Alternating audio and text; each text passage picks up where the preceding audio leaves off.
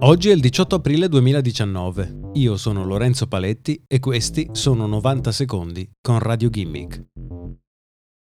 In un mondo sempre più connesso, treni, semafori, parcheggi e persino automobili sono accessibili da internet. Se da un lato le soluzioni offerte dalla Smart City offrono ad un cittadino l'opportunità di semplificare la propria vita, dall'altro rappresentano un potenziale rischio legato alla sicurezza informatica. È il caso ad esempio di Car2Go, il servizio di noleggio auto del gruppo Daimler che consente di noleggiare un'automobile per un tempo limitato pagando i minuti di effettivo utilizzo. Negli scorsi giorni Car2Go è stata costretta a sospendere il servizio a Chicago quando un malintenzionato è riuscito a rubare decine di automobili Mercedes dalla flotta dell'azienda. L'hacker sarebbe riuscito a prenotare anonimamente le automobili aggirando i sistemi di sicurezza messi in atto da Car2Go all'interno della sua applicazione e pare che diverse automobili rubate siano state usate per perpetrare altri furti. Dovrebbero essere circa 100 i mezzi ancora da recuperare.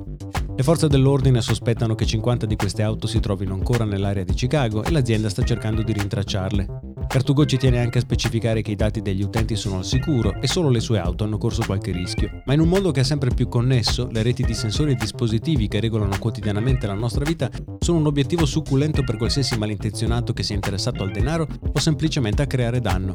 È ora, in queste fasi iniziali, che possiamo mettere le basi per piattaforme e servizi davvero sicuri.